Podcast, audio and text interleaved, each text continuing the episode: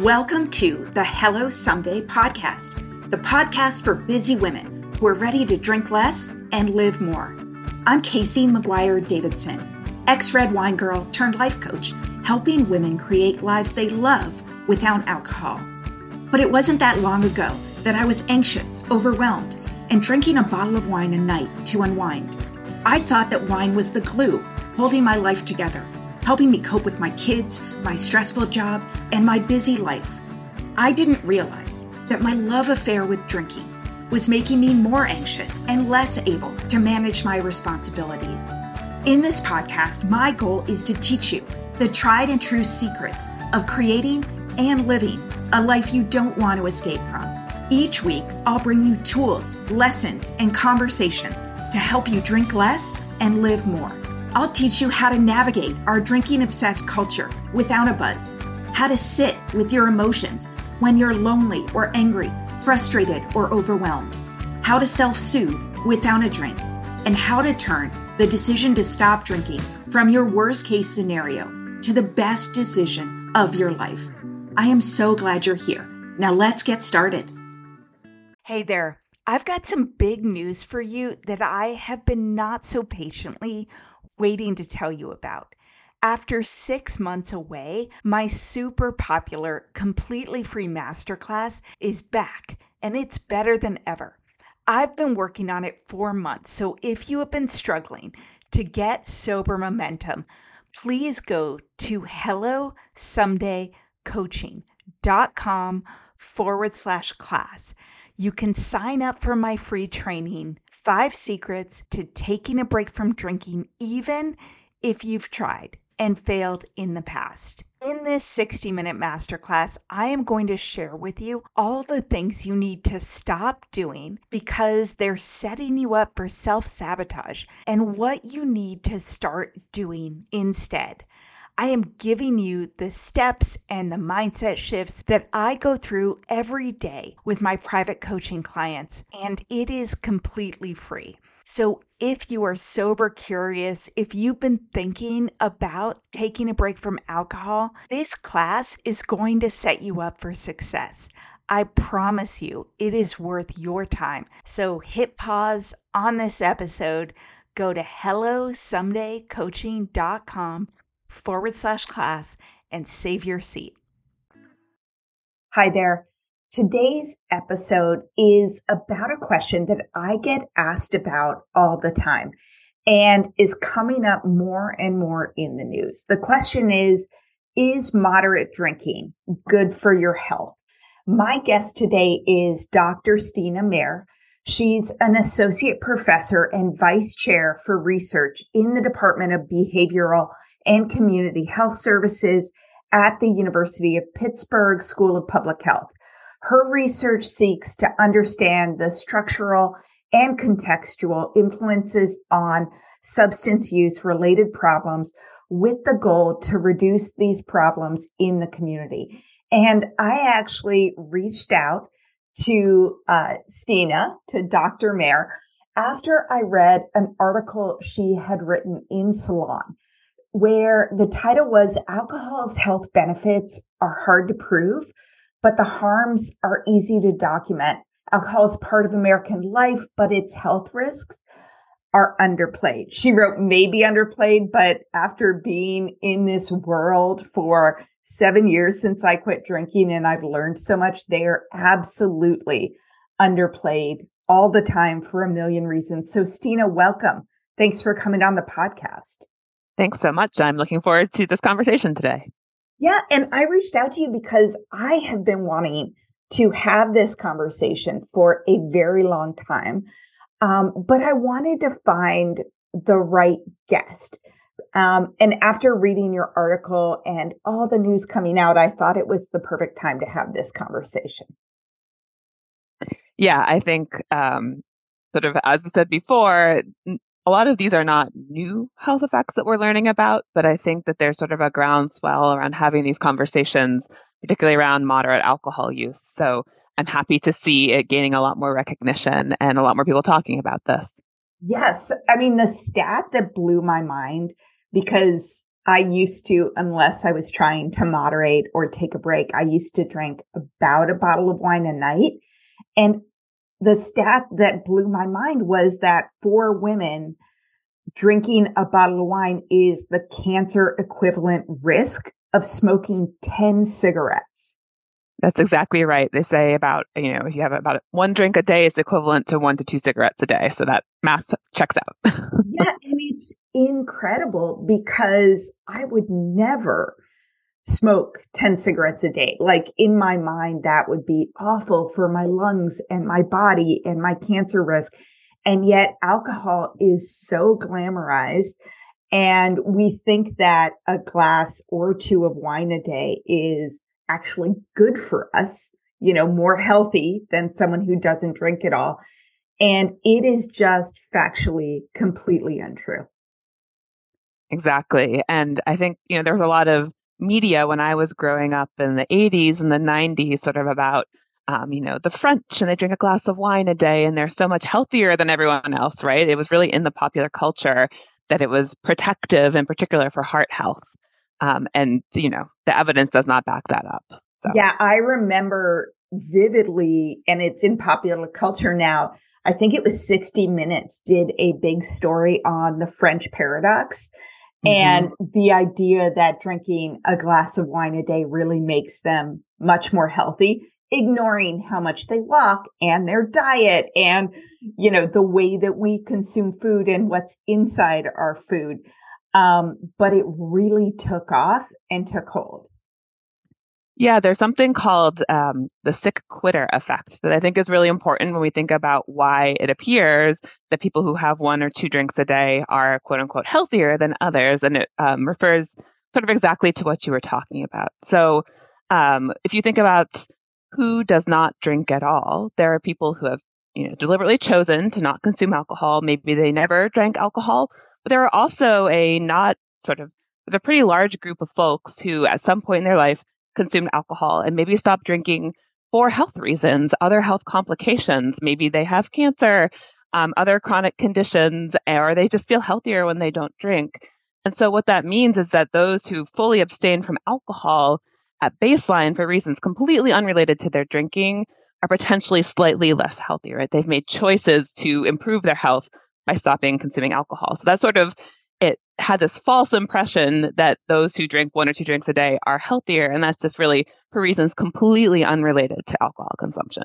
Yeah, absolutely. And yet, once these studies come out, however flawed, they're pushed quite a bit, obviously, by the alcohol industry, but also just by the media and popular culture and all of us, because we want to believe that our favorite drug is healthy.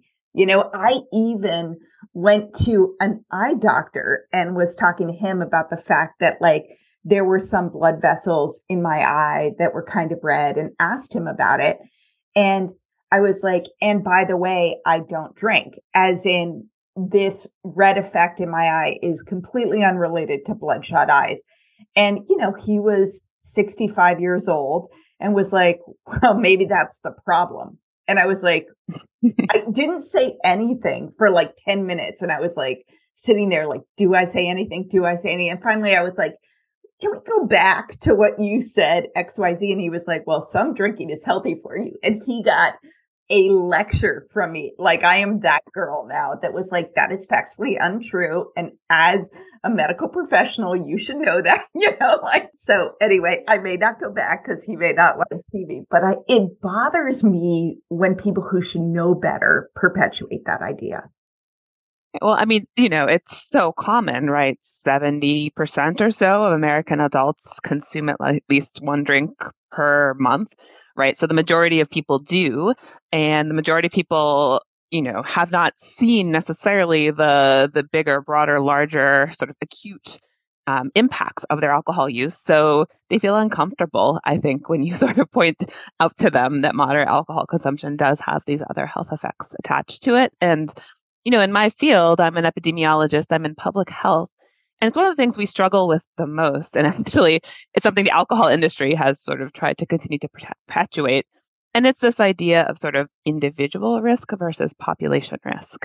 So in public health, we're trying to sort of what we call shift the curve, right? So the idea is that if every single person even just had two fewer drinks a month, right? If everyone just slightly moderated or reduced their alcohol use, we would see a huge impact, right? Um, but the alcohol industry likes to sort of point out that, oh, these are only individual behavioral choices.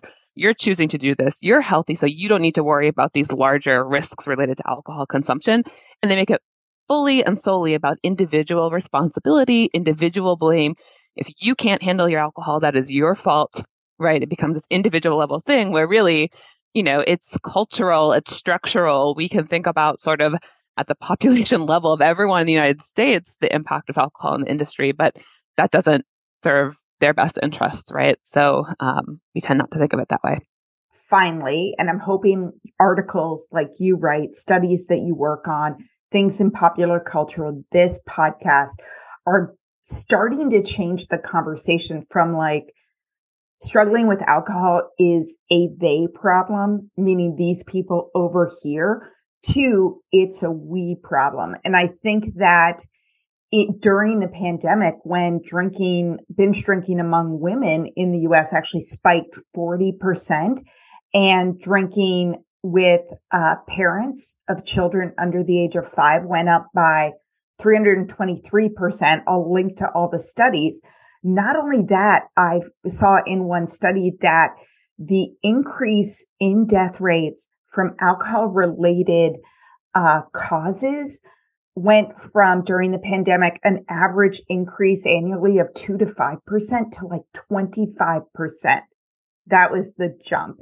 And that's so at least in the media, people are starting to not be like, oh my God, you're a problem drinker, you're an alcoholic, you can't handle it. All you need to do is drink responsibly.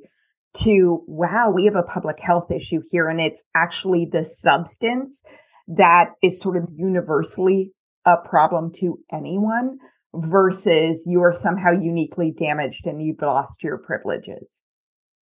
Yeah, you know, alcohol, there was a, a study that came out maybe 20 years ago that pointed out that alcohol is in the top five, what we call actual causes of death, right? Those are modifiable behavioral choices that we make. Tobacco, of course, leads the way, but alcohol is not far behind it. And during the pandemic, I, they, there are many different ways of sort of categorizing what is an alcohol attributable death versus not, um, because it does contribute to so many different chronic health conditions. So, um, one way we can sort of calculate that is to say, well, you know, 20% of risk from breast cancer, for example, I don't know the exact number, is attributable to alcohol. And so you can sort of, you know, you partition out all the deaths. And it, I think it was 120,000 alcohol attributable deaths um, during the first year of the pandemic, which had gone up by you know, 20,000, 30,000. It was a pretty big jump. And they say that there are maybe 19,000 cancer deaths directly attributable to alcohol every year in the United States and 75,000 cases. And that's, you know, not an insubstantial number. And I don't think that when it comes to cancer, people typically link alcohol use or that, that connection is not as clear for many people. Yeah. I think that's completely true. And I truly hope, I mean, honestly, like a lot of my friends drink, my husband drinks. I was a huge drinker. Like I am not judging anyone. Um, and I feel like if more people knew the impact. We clearly, with cigarettes now, I think people choose to smoke. That is perfectly fine. But nobody is like, oh, yeah, that's actually good for your heart. Everybody is like, okay, you could choose to smoke, but you should, you know, you should really not smoke because I care about you and I want you to be around. Yep, you're totally right. I think that um, in particular tobacco, sort of that took hold in some ways because of secondhand smoke, environmental smoke. There's this obvious link where you could say you are harming me directly every time you smoke a cigarette. And of course, you know, you're harming your own health, you are harming others. And there are harms to others, as we all know, that sort of accumulate around alcohol consumption. Think about child abuse and neglect and partner violence and, you know, um, driving after drinking. I mean, there, yeah, I mean, there are all sorts of things there, right? But it's a little bit less like obvious and direct. And um, even in the the alcohol research world, we always sort of say that alcohol researchers are like 30 to 40 years behind tobacco researchers in terms of our partnerships with the alcohol industry and how we've tried to separate ourselves. and the influence that the alcohol industry has on alcohol researchers, even federally funded alcohol researchers. Um, it that's another thing that we have not been paying close enough attention. And just recently, I feel like we're starting to have a groundswell within the alcohol research community to understand the importance of trying to separate industry influence from the work that we do. Yeah, I I completely agree and I think, you know, like many other things, there has actually been in terms of funding, it has been squashed funding for a lot of alcohol research.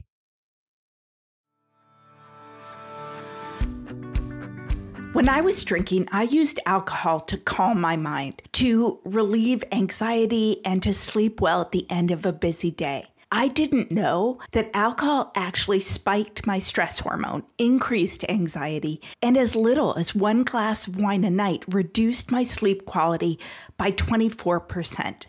I was really excited to find Tanasi, a better way to find calm, rest, relief, and to reduce inflammation.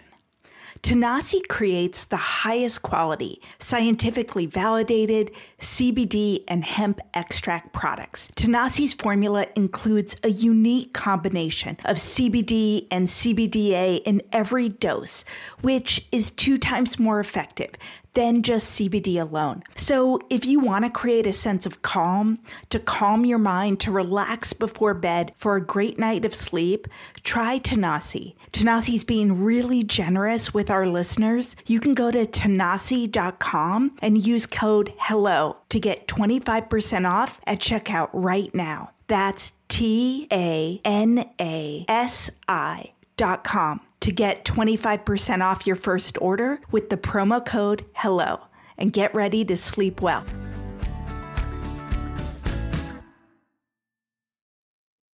Yeah, I mean, we have NIAAA, right, which is um, the National Institute for Alcohol. Currently, it's called for Alcohol Abuse and Alcoholism. They're probably going to change the name based on our, you know, our our redefining of language, right? Around we don't really say alcohol abuse anymore, um, but that's what it's called. And so it's funded by the National Institutes of Health. It's a separate research organization from NIDA, which is the National Institute on Drug Abuse. So alcohol has its own little, you know, it's separated out from drug abuse. It has its own agency. And of course, the budget is much smaller, even though alcohol in many ways, I mean, it, you know, there's, it's debatable is it opioids or alcohol that has the biggest public health impact in this country, but it's you know, they're neck and neck, right? Um, and it depends on sort of what kinds of harms you're looking at. And it's, you know, it's a socially acceptable substance, right? More than any other one. And so, oh, yeah, um, definitely. I mean, even though I live in Washington state, I know many, many states have made marijuana legal. I drive around my town. I, I live just outside Seattle and probably past 10 marijuana shops in my general neighborhood. At the same time, I don't know any parents who sit around at dinner or after dinner and smoke marijuana in front of their children. Do you know what I mean? Like that is just not a thing that anyone I know is comfortable doing. Now that may be different for younger people, but I mean, as a 47 year old, I certainly know people who smoke pot Nobody does it around their children where their children can see it. And that's just an indication of like, all right, this may be legal, but I don't necessarily want to influence my kids or I don't want them to do this. You know what I mean? Yeah, and but it will be interesting for me to sort of see over the next 20 10 to 20 years what happens with the cannabis industry, right? Does it fully integrate and become sort of akin to and aligned with alcohol, or does it sort of stay in this middle gray zone in some sort of way? I think it will be generational, as you say, that um, you know, yeah. high school students these days use cannabis just as much as alcohol, as much as they drink alcohol, right? So um, it's an interesting shift. well, so let's. One of the things, one of the reasons I was I um, am going to put this in the links as well. But the Huberman Lab podcast, which is a huge podcast and has a huge following, it's science based, um, not about alcohol in particular, definitely not about sobriety, but did an episode on alcohol and its impact on your mind, your body, your health. What I think is really interesting about that, two things. One, he did not, you know, in terms of the that's a they problem, he focused on what was at the time and is probably still, it's just starting to shift the quote unquote recommended guidelines for drinking, which is like one drink, no more than one drink a day for women or two drinks a day for men, no more than seven drinks a week for women or 14 drinks a week for men, which I know if you are a drinker, my friends are drinkers. Many, many, many people drink at that level. That is not heavy, quote unquote, heavy drinking in society and looked at the health effects of what that level of drinking, the recommended level does to your mind, body and health. And I want to talk about that. And what was interesting was in the podcast, Huberman was literally apologizing for sharing this information. Like, I am sorry to have to tell you this. I know it's not what you were going to want to hear. XYZ, like apologizing to his audience for illuminating them of this fact. Like, I just thought, I mean, he is a medical professor, researcher, has a huge platform, has talked about all the subjects. I haven't heard him apologizing for telling people about medical facts ever before in my life. That's interesting. Yeah, and in fact, those numbers that you cite, you know, seven for women and 14 for men, um, Canada actually just recently this year they revised their guidelines, and now they're saying no more than two drinks per week for everyone. But that's the that's the safe level. That anything over two drinks per week is associated with increased harms. Um, so that's a that's an even more drastic change, of course. Uh, the U.S. revises their guidelines every I don't know decade or so. So I'll be interested to see the next time this comes around. Um, you know, if the United States follows in the footsteps of Canada and other countries and lowers that those levels even more. Yes, and not only did Canada do that, but Ireland also did that recently, and um, I mean, very real labels, like required on individual packaging of alcohol products. Think bottle of wine, can of beer, very specifically and not tiny um, warnings on alcohol. And what's interesting is that the Italian winemakers are super upset about it. I'll link to the articles, but are like, oh my God, if this health information about alcohol gets out, it is going to damage consumption of our product. And they were like, why don't you label spirits and maybe beer, but definitely not wine? And I mean, Ireland also, I believe, I'll have to check, but I'm, I'm 80% sure was the first country to outlaw indoor smoking in bars and restaurants. And at the time there was huge pushback that this people will rebel. This is awful. I mean, you think of drinking in Ireland and smoking as like part of the culture. And yet it, there wasn't a huge pushback. And now it's adopted in so much of the world that there's no indoor smoking. Yeah, norms can really shift quickly. I mean, I remember going to bars in college and graduate school and you you know you take the shower the day after and that tobacco smoke smell would just come out of your hair you know and now if i walked into any sort of bar or restaurant or any place like that and there was indoor tobacco smoke i would be shocked right i mean it's that norm has completely shifted over a pretty yeah i also remember i was a kid my parents are foreign service we lived overseas we would fly to brazil from the US, which is a very long flight. And there was a smoking section of I remember that. and non-smoking like in the front of economy. So I'm a eight year old kid and the person behind me is just smoking packs of packs of cigarettes in this tiny closed air container. And now, I mean, I cannot imagine I think if people did that, people would turn around and be like, what the actual, you know, thing are you doing?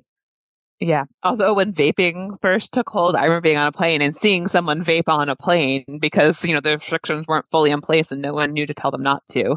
Um, luckily, that doesn't happen anymore.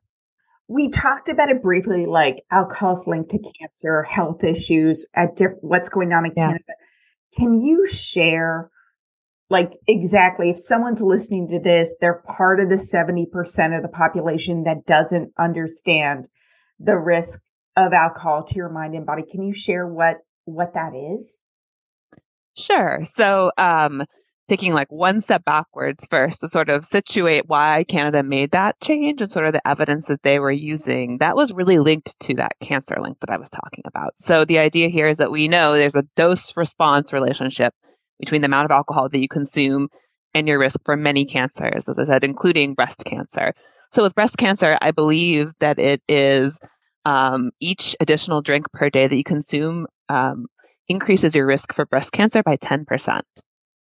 So that's not insignificant, right? And that you think about how much people are trying to modify lifestyles to reduce risk for cancer. And this seems like a pretty obvious link. So the reason that sort of historically those levels were set at you know one drink per day for women and two drinks per day for men that was really around cardiovascular disease risk. So we used to talk about what we call the j-shaped curve. So the idea here is that your risk for a lot of cardiovascular health outcomes slightly elevated with no alcohol consumption and it's very lowest with one drink per day and then you sort of went up rapidly that j shape right? And for the reasons that I talked about at the beginning of the podcast around the sick quitter effect, there are all sorts of what we call confounding factors, right? They really sort of explain why you have that slight uptick with zero drinks per day. In fact, they went so far as NIAAA, the you know, National Health Institutes on Health Institute that studies alcohol research, funded a randomized controlled trial. And this was only five or six years ago that they were going to randomize people to have one drink per day and zero drinks per day, those who are people who already drink, to compare their cardiovascular disease risk over the course of a year. They were trying to prove causally that drinking low amounts of alcohol, one drink a day, was associated with lower risk for cardiovascular disease. Um, and this goes to that why can you can recommend one drink per day and the French drinker paradox. Well, that trial was halted after it had gone on for maybe only one month. And really, it was because of this cancer risk, right? So, this idea that we know that one drink per week even is associated with an increased risk in cancer. There's no safe level of alcohol consumption when it comes to cancer. So, even if there were this very slightly protective effect, that really there's no solid evidence at this point that it exists with cardiovascular disease, because of your risk of other health complications, that's never, you know, would never recommend someone have one drink a day for their health. So, sort of the, the where to start with what are the risks? I think it's pretty safe. As you said, I sort of moderated it in the article that I wrote because they want you to, you know, not come all the way out, right, and say it completely. But like, you know, the safe, the safest level of alcohol consumption is none. Mm-hmm. And many of these things are dose responsive, right? So if you do have one drink a day, that is better for your health than five drinks a day, six drinks a day. I am a full advocate of harm reduction approaches, right? So that if you are currently having four drinks a day and you reduce that to two or three or maybe twice a week instead of five times a week, that's all beneficial for your health. That's better, right? So this idea, you know, I, I many of these things have this dose response relationship. So sort of to go back to what are the, you know, what are the the the health problems that accrue around alcohol use? Um, as I said, cancer, right? Any level and any increased amount increases your risk for a whole range of cancers. Um, cardiovascular disease, there's really no good evidence to summarize that one drink a day is better for your health. And once you get to two to three drinks per day, there, there's lots of evidence that it increases your risk for cardiovascular disease. So, you know, that's really well established. Mental health, of course, when we think about mental health, it's complicated and bidirectional because, of course, drinking more can cause you know, sort of exacerbation of mental health symptoms. But of course, having depression or, you know, other mental health um, disorders, of course, can increase your risk for alcohol consumption. So it, it, it can be a cycle, right? That's bidirectional, but there are, you know, there are very clear links for, you know, almost any mental health outcome, right? Associated with alcohol and other substance use. Um, a lot of the work that I do is around community violence, gun violence, intimate partner violence, child abuse and neglect we know all of these things are linked with alcohol use. I mean, once again, um, sexual violence is another big one. So I have a study right now looking at alcohol involved sexual violence on college campuses, and that's a huge problem. Yeah. So, you know, this really it spans from chronic diseases, our classic chronic diseases that many of them are linked to alcohol, to mental health, to other kinds of, you know, violence and behavioral health outcomes. So um, it really spans, and none of the, you know, all of these are linked to alcohol consumption, even at low risk, uh, low levels, and the risk continues to increase the more that you drink. Oh my gosh. Can we talk about perimenopause, menopause, and postmenopause for a minute? I am 48, so if you're going through it, I'm right there with you. I mean, hot flashes and night sweats, racing thoughts, the low moods, the poor sleep, it is not cool. And that's why I was really excited to find a supplement called Hormone Harmony by Happy Mammoth. It contains science backed herbal extracts called adaptogens. They help the body adapt to any stressors like those super fun hormonal changes. It helps reduce menopause symptoms head on. And if you're interested in trying it, you can use the code HELLO for 15% off your first order. Women cannot stop raving about it on social media, but the biggest benefit is the simplest feeling like yourself again. So, if you're going through this like I'm going through this, for a limited time, you can get 15% off your first order at happymammoth.com with promo code HELLO. That's happy, M A M M O T H dot com and use promo code HELLO for 15% off your first order. Yeah, absolutely. That was a long answer. no, that is literally exactly what I wanted to know. And I think sometimes I am so glad I have a son and daughter who I can't believe my son only is three years before he goes to college.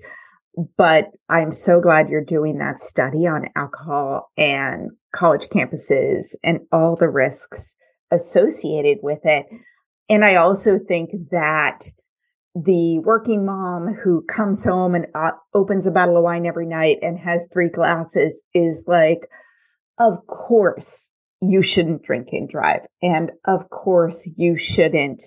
Um, it is a big risk for my kids in college and I don't want my daughters to drink. And I also don't want my sons to drink too much, you know, because of XYZ. And of course, it contributes to domestic violence and sexual abuse and other abuse, but that's not in my family, in my home. I would never, which is wonderful and amazing. And also, I think because of the way we've been marketed to, we think so as long as you're not pregnant and as long as you're not drinking and driving, and there's a very good reason we think this, right? That's what's on the bottles. That's what's on mm-hmm. the bathroom door in the bars and restaurants.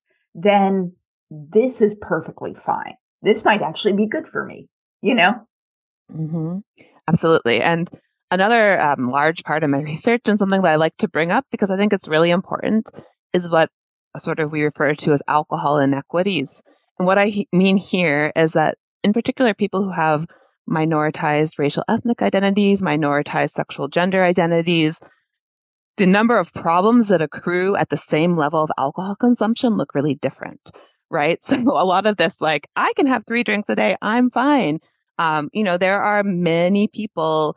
Um, I have a former mentor who'd always talk about sort of the, you know, the older, wealthy white man who's had a bottle of wine a day for his whole life and has really never experienced major consequences from that alcohol consumption, right? If he goes out to a bar and gets too drunk, he can call a taxi. If he needs to take a day off of work, he can, right? So there may be these chronic health conditions, but really he can continue to live his life because he's buffered from some of these like, acute consequences. Um, when you have additional stressors in your life, um, you know, eh, the whole range, right? When you have some of these minoritized identities, um, you know, your stress response, all of this looks very different. So um, the risks that accrue around one to two drinks a day that you sometimes don't see in other groups. And here I'm not talking about cancer, right? The the physiologic response will be the same, but um, you know there are it it it doesn't impact everyone the same way at the same level of quote unquote moderate consumption. And I think it's important to point that out to people who maybe don't have any of these minoritized identities and are unaware of this, right? So just again, like thinking about it from a population level, sort of all of us together, whom is it impacting? Who is shouldering the burden of consequences um, and is it really fair for the rest of us to not understand that right um, i mm-hmm. think i just i always like to point that out yeah absolutely and when you talk about sort of the impact it's not that it's not clearly you know disrupting sleep causing issues with their body causing issues with their brain with their memory you know going it's like they can financially afford it. They can get through it. They can get help. I actually just yesterday um, talked with someone who runs an inpatient treatment center. Um, they contacted me. They're they're sort of interested in post care um, and resources for people in different areas.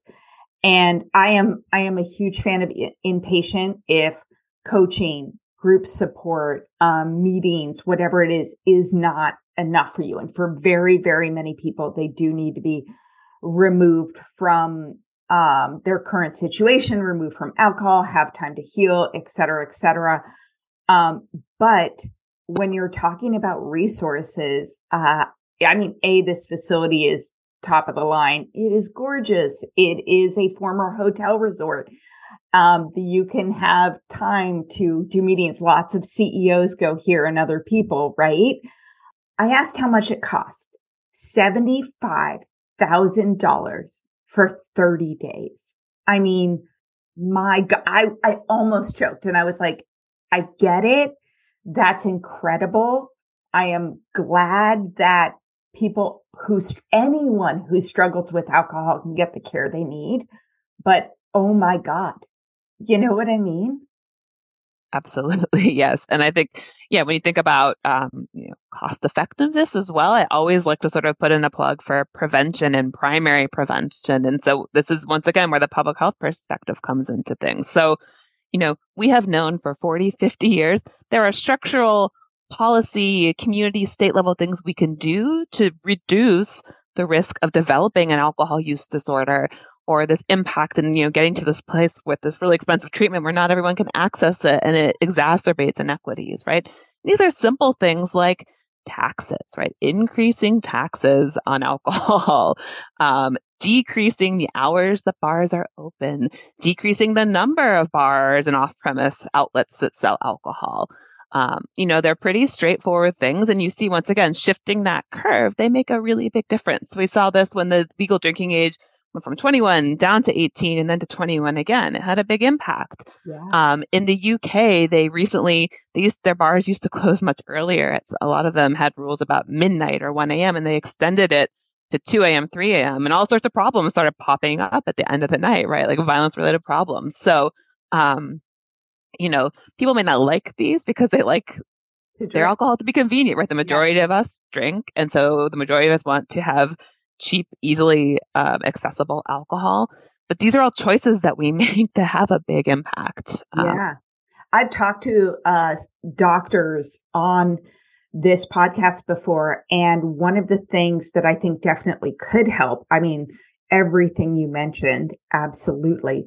But also, when you go into your primary care doctor, they do early screening for diabetes. Mm-hmm. They do early screening for high blood pressure um, they literally are not taught to do any screening for alcohol use disorder in the mild, moderate, or severe stages. I've talked to them that said on their rotations, you have to specifically opt in to learn about addiction medicine.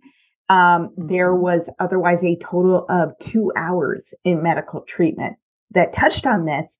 And that's incredible to me when you talk about it being one of the, you know, one of the five most preventable causes of death, essentially. Mm-hmm.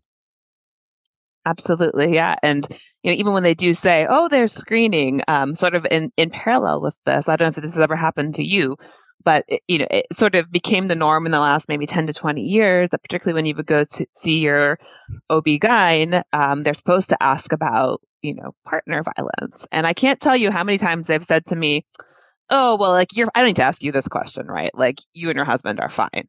Right? So even when they have screening questions, they, you know, so they would take, you know, take a look at me as like a nice white lady. And, and so even if they were supposed to ask about alcohol, my guess is most of them would say, I don't need to ask that question, right? Like she yeah. seems fine. So people make assumptions and they don't even do the basic screening when they're supposed to. Yeah, definitely. And also, um, I mean, yes, I went to doctors for years and completely downplayed how much I drank. Absolutely. But there are ways to ask questions to uncover, especially in the early phases. Like, do you ever not remember stuff after you drink? Do you ever wake up in the middle of the night? Um, you know, do you have increased anxiety? One of the first steps you can take is to remove alcohol and see what that does for your anxiety and sleep. You know, we are much more likely to be prescribed Ambien when you say you wake up in the middle of the night and I'm talking from personal experience, mm. then to ask, okay, does that happen more when you're drinking before I prescribe you Ambien? I'd like you to stop drinking for a period of time because then I was drinking a bottle of wine a night and taking Ambien mm. because that was, you know, my solution to the problem could be deadly to do that. Yeah, absolutely. And you know, we have so many really short basic screeners for alcohol use disorder that includes, right? Like the audit, it has mild, moderate, severe. So it classifies those in those different ways. And almost everyone scores mild, right? Anyone who consumes any alcohol, um, to see just like the beginning of social consequences, for example, right? Or the basic physiologic consequences like, oh, I had a hangover last month, right? I mean, you start to see it at pretty low levels of alcohol consumption. And in the research and in some, you know, clinical settings, these screeners have been used for decades and are very well established and really do a great job picking up on alcohol use disorder. So yes, they should be in primary care settings. I mean, I know that our primary care physicians are already greatly overburdened, but this seems to be a place that would really, um, you know, that basic screening. It's like a basic health screening seems if that were more widely implemented, I think that'd be very beneficial. yeah. And I know many people who have finally worked up the nerve to say something to their primary care doctors or to their therapists that they are concerned about their alcohol use or they're worried about it. And personally, and from women I've talked to, I mean, it is so brave and takes probably years to ever broach that with a medical provider just because of the society we live in. And many times I've heard people say, you sound fine. That's not that much.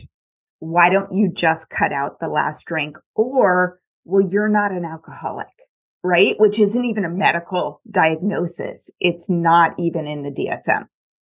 Yes, and I think it's it's missed much more often in women than in men right? Um, you know, it's not picked up on. And I think a lot of that is for some of the reasons you're talking about here, um, sort of culturally and in our friend groups as we think about it, right? What's considered normal or you're still functioning, you're fine, right? Um, I have found it very interesting that um, from my larger sort of extended social network, the friends of mine who are, you know, recovery and sober now. Many of them are um, gay men. And a lot of that's because, you know, they drank more heavily in their 20s, some of my friends, but they really became in their friend group. I'm thinking some friends in New York City, a norm around, you know, okay, many of us are sober and we don't drink and we're just fine. And once that sort of becomes accepted and the conversation is normal and they know the physicians they can go to and sort of where they can get that help, um, you know, it's like this tipping point. And once that sort of becomes more well established, I think it's easier for people to access the care they need. Um, I don't hear those kinds of conversations around my mom friends, right? Yeah. Um, and most of them drink, and I that there's no norm like that. Yeah. And most drinkers, to be fair, surround themselves with other drinkers. I mean, obviously, when you mention like, you know, X percent of the population has one drink a month, I was like, oh my God, who are those people? I've never even heard of them. Like, I don't know anyone either. I mean, obviously, I have a lot of sober friends now, but when I was drinking, I didn't know a single person who was sober. And like, no one I knew was having one drink a month. Like, that's insane to me. Um, mm-hmm. but I love the idea of the tipping point, And I think I'm hoping one of the reasons I wanted to do this episode is because I have a lot of clients. I hear from a lot of women that you know, the easiest way to tell someone you, you're not drinking is okay. I always say, like, tell them you're doing a health challenge. Tell them that, you know, you've decided to see how you feel with a period of time without alcohol. It impacts, you know, you sleep worse, you have more anxiety, you're more prone to depression, you have less energy, you're more content when you don't drink. And by the way, it's, there's no question it is bad for your health. And a, even when women say that, they're told often by their friends and family, like, why? Everything in moderation. It's no big deal. I run a 10K and I drink, you know, which is totally fine. But like you said, in terms of the tipping point, I just want people to have the information out there. So for the 70% of Americans who actually believe that moderate drinking is good for you and has no idea about the link to cancer, like just share this information, like no judgment, but be informed. Exactly. And as I said earlier, you know, I am all about like a harm reduction approach. And I understand, you know, reducing is better and moderate drinking. I mean, I'm not a sober person. I don't drink that much, but I, you know, I drink alcohol on occasion and those are choices I make. I mean, we do all sorts of things, all of us that increase, you know, health risks. But I agree, like where I really want this conversation to go is for people to be comfortable with whatever choice they make and to be aware of the choices that they're making, right? That these are not health neutral decisions and choices that we are making. And for so long, I just feel like people didn't know. Um, and I just want the conversation to be more open. And that's also how I feel about you know, shedding light on the alcohol industry and these things. Like it's never going to go away. It's a multi, multi hundreds of billions of dollars industry. But I want people to understand what is happening, right? And I just think um, that's not the final solution to all these problems, but it's a really important part of the conversation. And so I'm so happy to be able to talk about these these things. Yeah, and when you think about all the things that people do, that are featured on like People magazine every January to improve their health. I'm cutting out sugar. I'm cutting out gluten. I'm doing XYZ. I'm I'm very anti-diet culture, right? Everyone you know is like, I do intermittent fasting. And I'm like, yeah, you want to get healthier? Try cutting down on alcohol. Like that is awesome. You are cutting out gluten for like gut health issues or taking some supplement, but like want to fix some gut issues like by the way. So i mean but people really think like oh red wine's good for my heart. Like you know it's just crazy. And one thing i wanted to mention we talk about canada and ireland and yet i'm i mean i do see very minimal progress in the us like but in the spirit of no you know no shit too little too late um in June 2020 was the first time that the American Cancer Society um, made a change to its guidelines on cancer reduction and prevention, saying it's best to cut alcohol out completely from one's diet. Finally, they said it's best not to drink alcohol. Previously, the frigging American Cancer Society in January 2020 recommended limiting alcohol consumption to one drink a day for women and no more than two drinks a day for men. And yet they have known that alcohol use is one of the most preventable risk factors for cancer for years and years and years, right? Right. Yes, absolutely. and circling back to something you were saying about the the red wine, which one of my pet peeves in alcohol research, even how alcohol is talked about, is people saying, well, red wine's better for you than beer, or, you know, the worst for you is hard liquor, right? Like, alcohol is alcohol in a lot of ways, making these distinctions about like healthy alcohol versus not healthy alcohol, or, you know, fewer calories, so it's better for you, or, you know, comes from a grape, so it's better for you. It, you know, I just have like little to no tolerance for that. Right. I mean, it's amazing. So I know you've done research or you have your personal perspective on this, but like, why the hell did it take till June 2020 for the freaking American Cancer Society to stop recommending an amount of alcohol that is directly associated with cancer risk? This episode is brought to you by BetterHelp. I don't know about you, but I cannot believe how fast this year is flying by. We're all busy, but one of the most important things you can do to make sure you're on the right path is to carve out some time to celebrate your victories and to notice what you've wanted to change but haven't been able to yet. Whether you're navigating sobriety, setting boundaries, or striving to be the best version of yourself, therapy can be a game changer. Therapy is for anyone looking for growth and support. And if you're considering it, why not give BetterHelp a try? It's convenient, it's flexible, and it's entirely online. So take a moment for yourself and visit betterhelp.com forward slash someday to get 10% off your first month. That's BetterHelp, H E L P dot com slash someday. I good question. Um, that's hard to answer, right? Of course, I, yeah. but I'm sure that part of it is this, you know, how embedded alcohol is in our culture, and people worry about messaging that totally misses the mark, right? So, like, I feel like they probably thought that, you know, we should talk about lower levels of alcohol consumption. And that matches what the FDA and the federal government and NIH, what everyone is telling us is in terms of healthy alcohol consumption. Um, and so much of it, right, when you talk about like low level exposure, comes down to animal models, understanding, you know, it's hard to measure precise risks, right, with like low levels of exposure to anything. Um, so I'm sure part of it was just like, lower is better or it matches everything else. And no one wants to go on the limb and be that person because they're also, there's going to be a lot of pushback, right? Yeah, despite so, them having medical evidence to the contrary and being the American Cancer Society. You have one job, literally one job, which is to research and communicate risk. So anyway, that just, I'm happy, but it kind of pisses me off.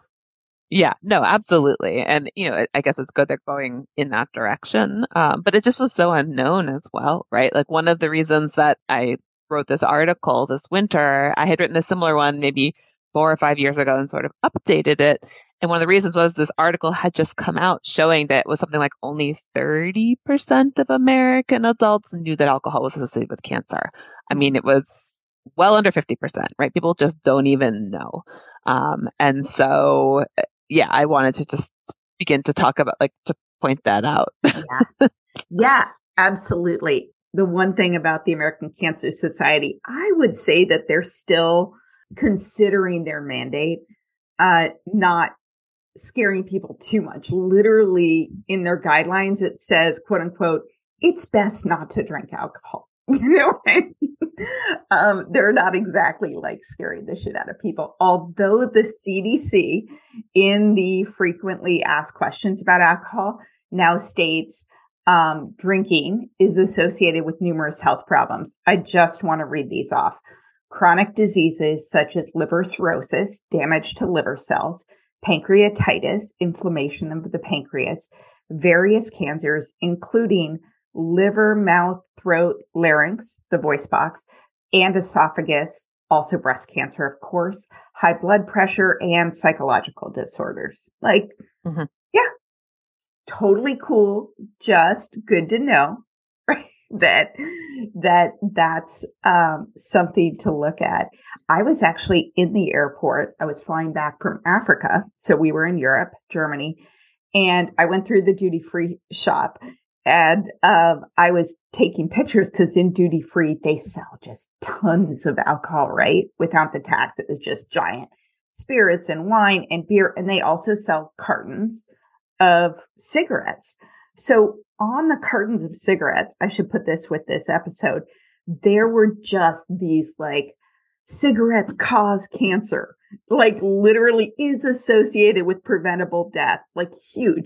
So I was taking pictures of them. My husband's like, what the hell are you doing? You're going to get in trouble. I was like, why would I get in trouble for taking pictures of these warning labels? But just the fact that the amount of marketing dollars that go into glamorizing alcohol um, as required it's it's just amazing. And I get it. I used to be in marketing. I actually strongly considered working for a wine company in their marketing department. There's one three miles from me before I quit drinking. Um, I mean, I get it, but like also I think just not having the information is problematic. Or when you do have the information, being told by the people in your life, like, yeah, that's actually not true, you know? Yeah. And actually, part of the um, Canada is discussing right now adding warning labels similar to tobacco labels to alcohol products in Canada. And I could imagine that eventually in the you know, five to 10 year time horizon in this country eventually happening as well, right? Those tobacco warning labels were not there for a long time. But as I said, we're like 30 years behind, you know, alcohol and tobacco. They should sort of be in parallel, but they are not um, in terms of their interventions and where we are and what's happening and what the conversation is. Um, there are discussions about it, right? But it's still in the early phases. So we shall see where that goes. and I definitely, you know, kudos to Canada and Ireland for leading the pack. I found the article I was looking for. So in Ireland, there was strong public support for the labeling regulations where 72% of consumers agreed that they have the right to be informed in advertising of public health risks from alcohol use, which feels so basic, but that's cool. The guy in charge of Italian wine, the industry, expressed grave concerns. The president said that the proposals risk opening the door to alarmist and unjustified legislation capable of negatively influencing consumer choices. AKA, if you're told that alcohol causes cancer, you might choose not to buy it. And the article says if the legislation negatively influences consumer choices, that will be based on hard evidence that is often swamped by glossy, expensive marketing campaigns. Yep. And I think it goes back to that um, initial point I was making about seeing um, alcohol use as a public health, as a population level problem, right? The alcohol industry would be very happy for us all to consider oh, everyone, you know, we can say some harms, but it's up to everyone's individual choice. And it's just an individual behavioral choice. It has nothing to do with the context of our lives and how alcohol is glamorized and how easily available it is and how inexpensive it is. Right. Um, and people, you know, they want us to keep seeing it that way. And someone with an alcohol use disorder, they want you to label that as a personal failing. Yeah. Right. That was a choice that you made and that is your fault and your problem and you alone can fix it. Right. Like you can spend $75,000 on treatment that is just, you know, just simply not the case. Um, you know, like, of course, choice, everyone makes individual behavioral choices, but that's within the structures of our lives, the context of our country, the policies that we have, right? Sort of the, our social networks and our norms. And, um, you know, I just, it also breaks my heart that people see it as just individual responsibility and failing, right? This is a, a, a we're all in this together, right? We live in contexts and cultures, and there are things that we can do collectively to yeah. reduce the impact of alcohol. So. Yeah. And it's addictive, right? That is the mm-hmm. other thing yep. that is not communicated. That if you go down the road of drinking more and drinking more often, the substance is working as designed. It is mm-hmm. the substance itself that causes you to go into withdrawal and then want to drink to get back to your normal. It's insidious. It's progressive. It's almost imperceptible at times. And, and it's, it's almost as addictive as any other substance in the world, right? right. Yeah. So can you talk a little bit about the addictive nature of alcohol, how it works? Oh, yeah, I mean, I'm not a I'm not a neuroscientist, right? So like, I'm not the person to go into all those details. But um, you know, in terms of like physiologic dependence, right? Like withdrawal from alcohol when you have alcohol dependence, right? Which is all the way sort of the far end of an alcohol use disorder. Um, you know, detox, it's worse than heroin, right? I mean, it's the absolute sort of like most physiologically addictive. So, as I said, I don't study this, but my father actually was a neuropsychologist and he taught a class on drugs and behavior. And so he taught like exactly these things. So he would always tell me about different substances and like what to worry about and what would sort of be the consequences. Um, and so not only is it just like the dependence, you know, the physiologic dependence element of alcohol, it also is so it's ubiquitous, right? It is everywhere. So talk about like cues and triggers and staying sober. Um, it is much harder to do that with alcohol than almost any other substance as well because it's everywhere and probably most people, most of us know drink, right? Yeah. Um, and don't see it as a big of a problem, don't understand those consequences. So, you know, at that end of the alcohol use disorder spectrum, it's really serious. Um, and people, yeah, I don't think that it's like fully acknowledged that that's the case. It's not just the, you know, the unstably housed person you see on the street, and you know, like we have these these these visions in our heads that are just completely false. You know, don't match the reality. So. Yeah, and I think that's you know really important to both share that moderate drinking does have risks right? And the risk is not just I'm going to drink too much and drink and drive, or I'm pregnant and will damage my unborn child. It has longer term risks that you're probably not aware of. But also, when you get to the point of severe alcohol use disorder, actually just stopping is incredibly dangerous and can be fatal. Absolutely. Yes, that's a wonderful point. Exactly. It's it's a spectrum, right? And you know, risks get higher and consequences get more the farther you are along that spectrum. But yes, so I think, you know, both pointing out these risks associated with moderate alcohol use and understanding, you know, shifting the population curve a tiny bit has these big overall impacts on cancer and other things, while also acknowledging that, you know, alcohol use disorders are so common. I think it's something like 30% of all Americans at some point in their life would have qualified for an alcohol use disorder. I mean, it, many of us, right, have symptoms that absolutely be moderate alcohol use disorder in our 20s, right? That's a not uncommon thing at all. So there's, you know, natural recovery. People change their drinking patterns and behaviors sort of because their contexts change, right? And they're not around people drinking as much. But that, of course, is not the case for many, many millions of people as well. And so um, keeping all of these risks in mind, I think is really important across the spectrum. Yeah. And now we just, I mean, it's not a medical term, but we talk about in sort of culture and society, gray area drinking, which mm-hmm. is sort of on that spectrum, which I think the vast majority of Americans fit into that category where you are not quote unquote fine or an alcoholic. I actually hate that word, but there is yeah. a spectrum of alcohol use disorder that most of us fall into that this gray area of problematic or unhealthy drinking, although we just talked about that no drinking is actually healthy. And, you know, I think that's good to know. So the one thing I wanted to say is if you are uh, listening to this and you are worried about detoxing, please, please, please go to a medical detox. It can be very, very dangerous to do it on your own if you're actually physically addicted to it. I'm looking right now at the the warnings uh, labels that Ireland is proposing for like the actual bottles and packaging for spirits, including wine or beer. It literally says drinking alcohol causes liver disease. Period. There is a direct link between alcohol and fatal cancers. Period. I mean, that is true and amazing.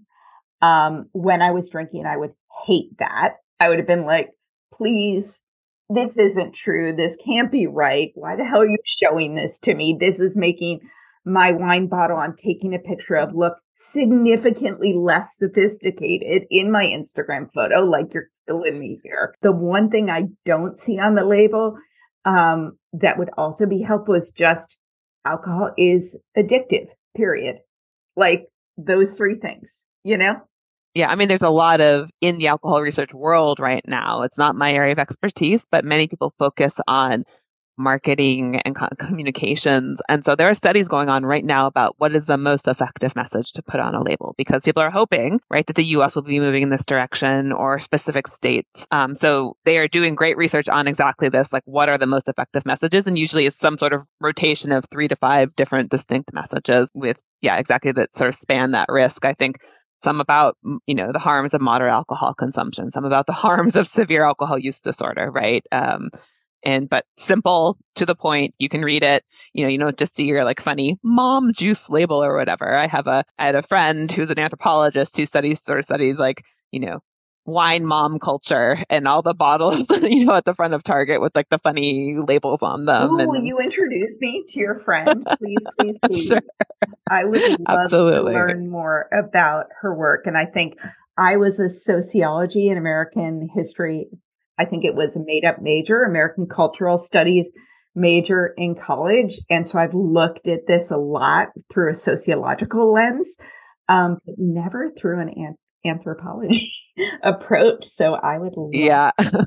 I have several anthropologists, alcohol anthropologists friends who study alcohol use and we often will take when we sort of see it out in the wild these funny things we'll take pictures and send them to each other of like oh look what target's doing now like oh my oh gosh oh boy. please please please introduce me. That's i mean i love target but fascinating. Well it's not just target. In trader joe's in september you walk into any trader joe's and they literally have hanging from the ceiling immediately when you walk in back to school supplies here in a cute little sign with an arrow down and a huge case of wine display, like multiple, multiple cases of wine.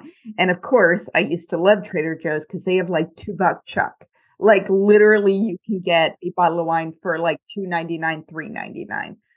Well, that shows you how the, the different policies are so different. So in Pennsylvania, um, only three years ago did they start being to, able to sell any alcohol in grocery stores. You could only get them from state controlled stores. So Trader Joe's here do not sell alcohol. And then, of course, you know, two buck chuck was $2 in California and $3 elsewhere.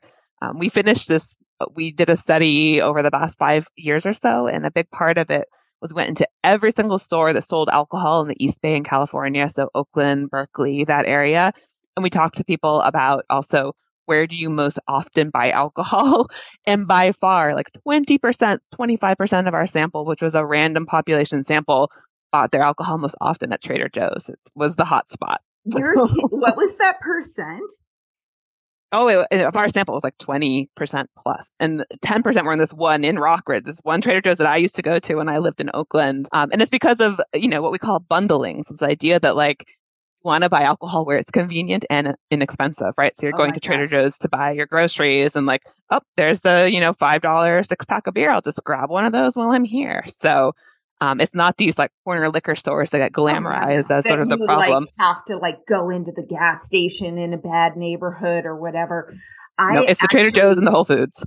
yeah. So I used to go to the grocery store in early sobriety, which is so hard. And honestly, before I quit drinking. And I often said, Oh, never mind. Let me just buy a bottle of wine, you know, because I don't want to drink more than a bottle. And then, you know, three days later, I would be like, let me get the six pack in the cute little bag for the 10% off. and then I would go up to the checker and be like, Oh, I'm having a party. I was not having a party. Like it was just so uncomfortable. But I used to go into the grocery store. I would put on my headphones and listen to a sobriety podcast or something to remind me not to buy that shit. I used to sing in my song. I'm totally dating myself, but when I was a kid, there was this song Poison. There was like a whole dance associated with it. I used to walk by wine displays and be like, that shit is poison. Like I would think to myself.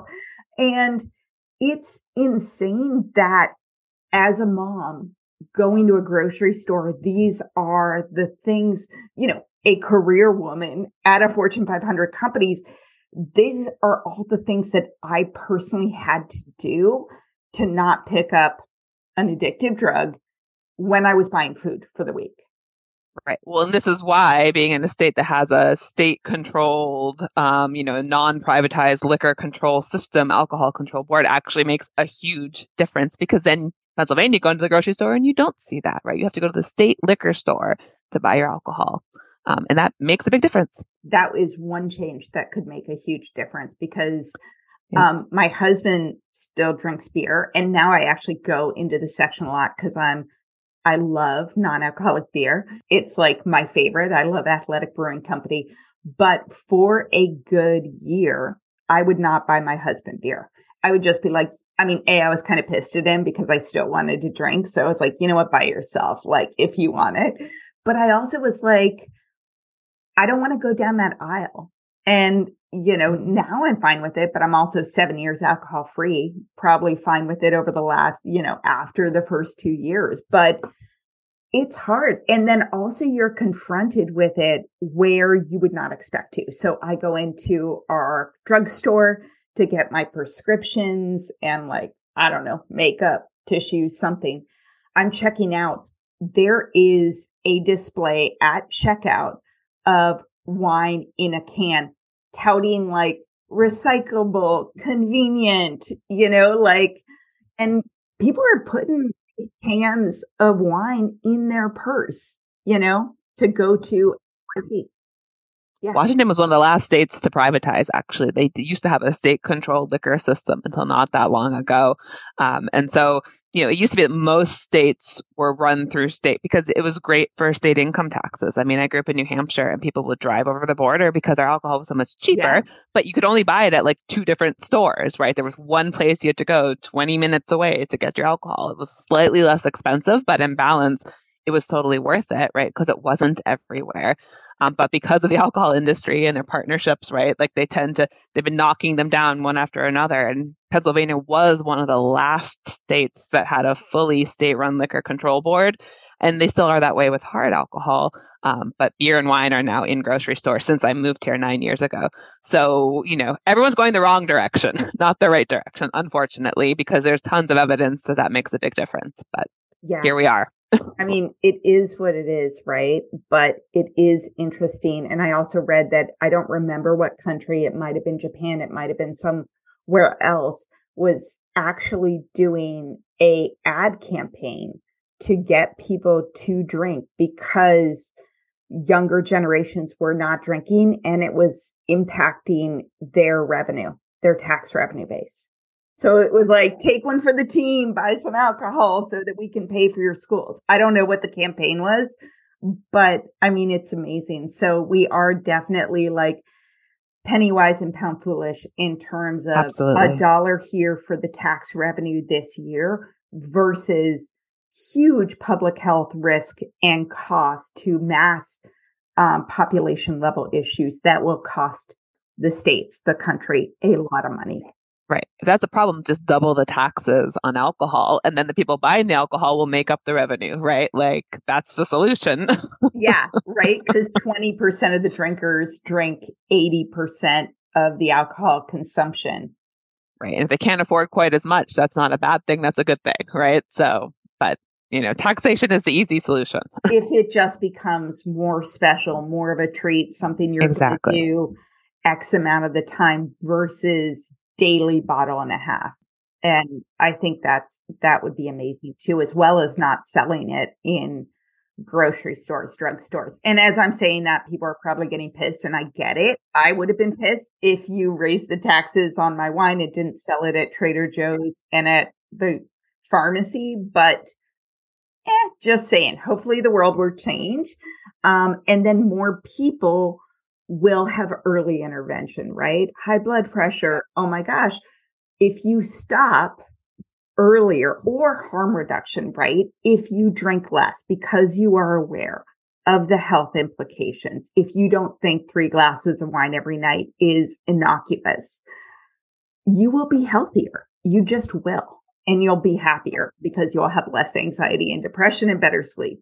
And you'll look better because drinking alcohol is horrible for your skin. So if you stop drinking purely for vanity, you will look younger. You're very convincing.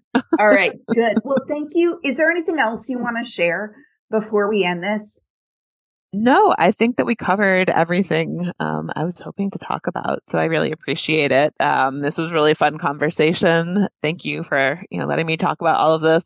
You know, it, as I said, it feels like something that I didn't get a chance to do very often. And now with dry January, it's been marketed, right? And people starting to have these conversations. I've been having some more opportunities to just, you know, talk basics. Um, and I just, I'm really appreciative because I think it's really important and I enjoy doing it. And yeah, I just hope that more and more people sort of are aware of all the nuances and contours of this conversation because obviously alcohol is so ubiquitous and such an important part of our culture that I think we all need to be more thoughtful about it.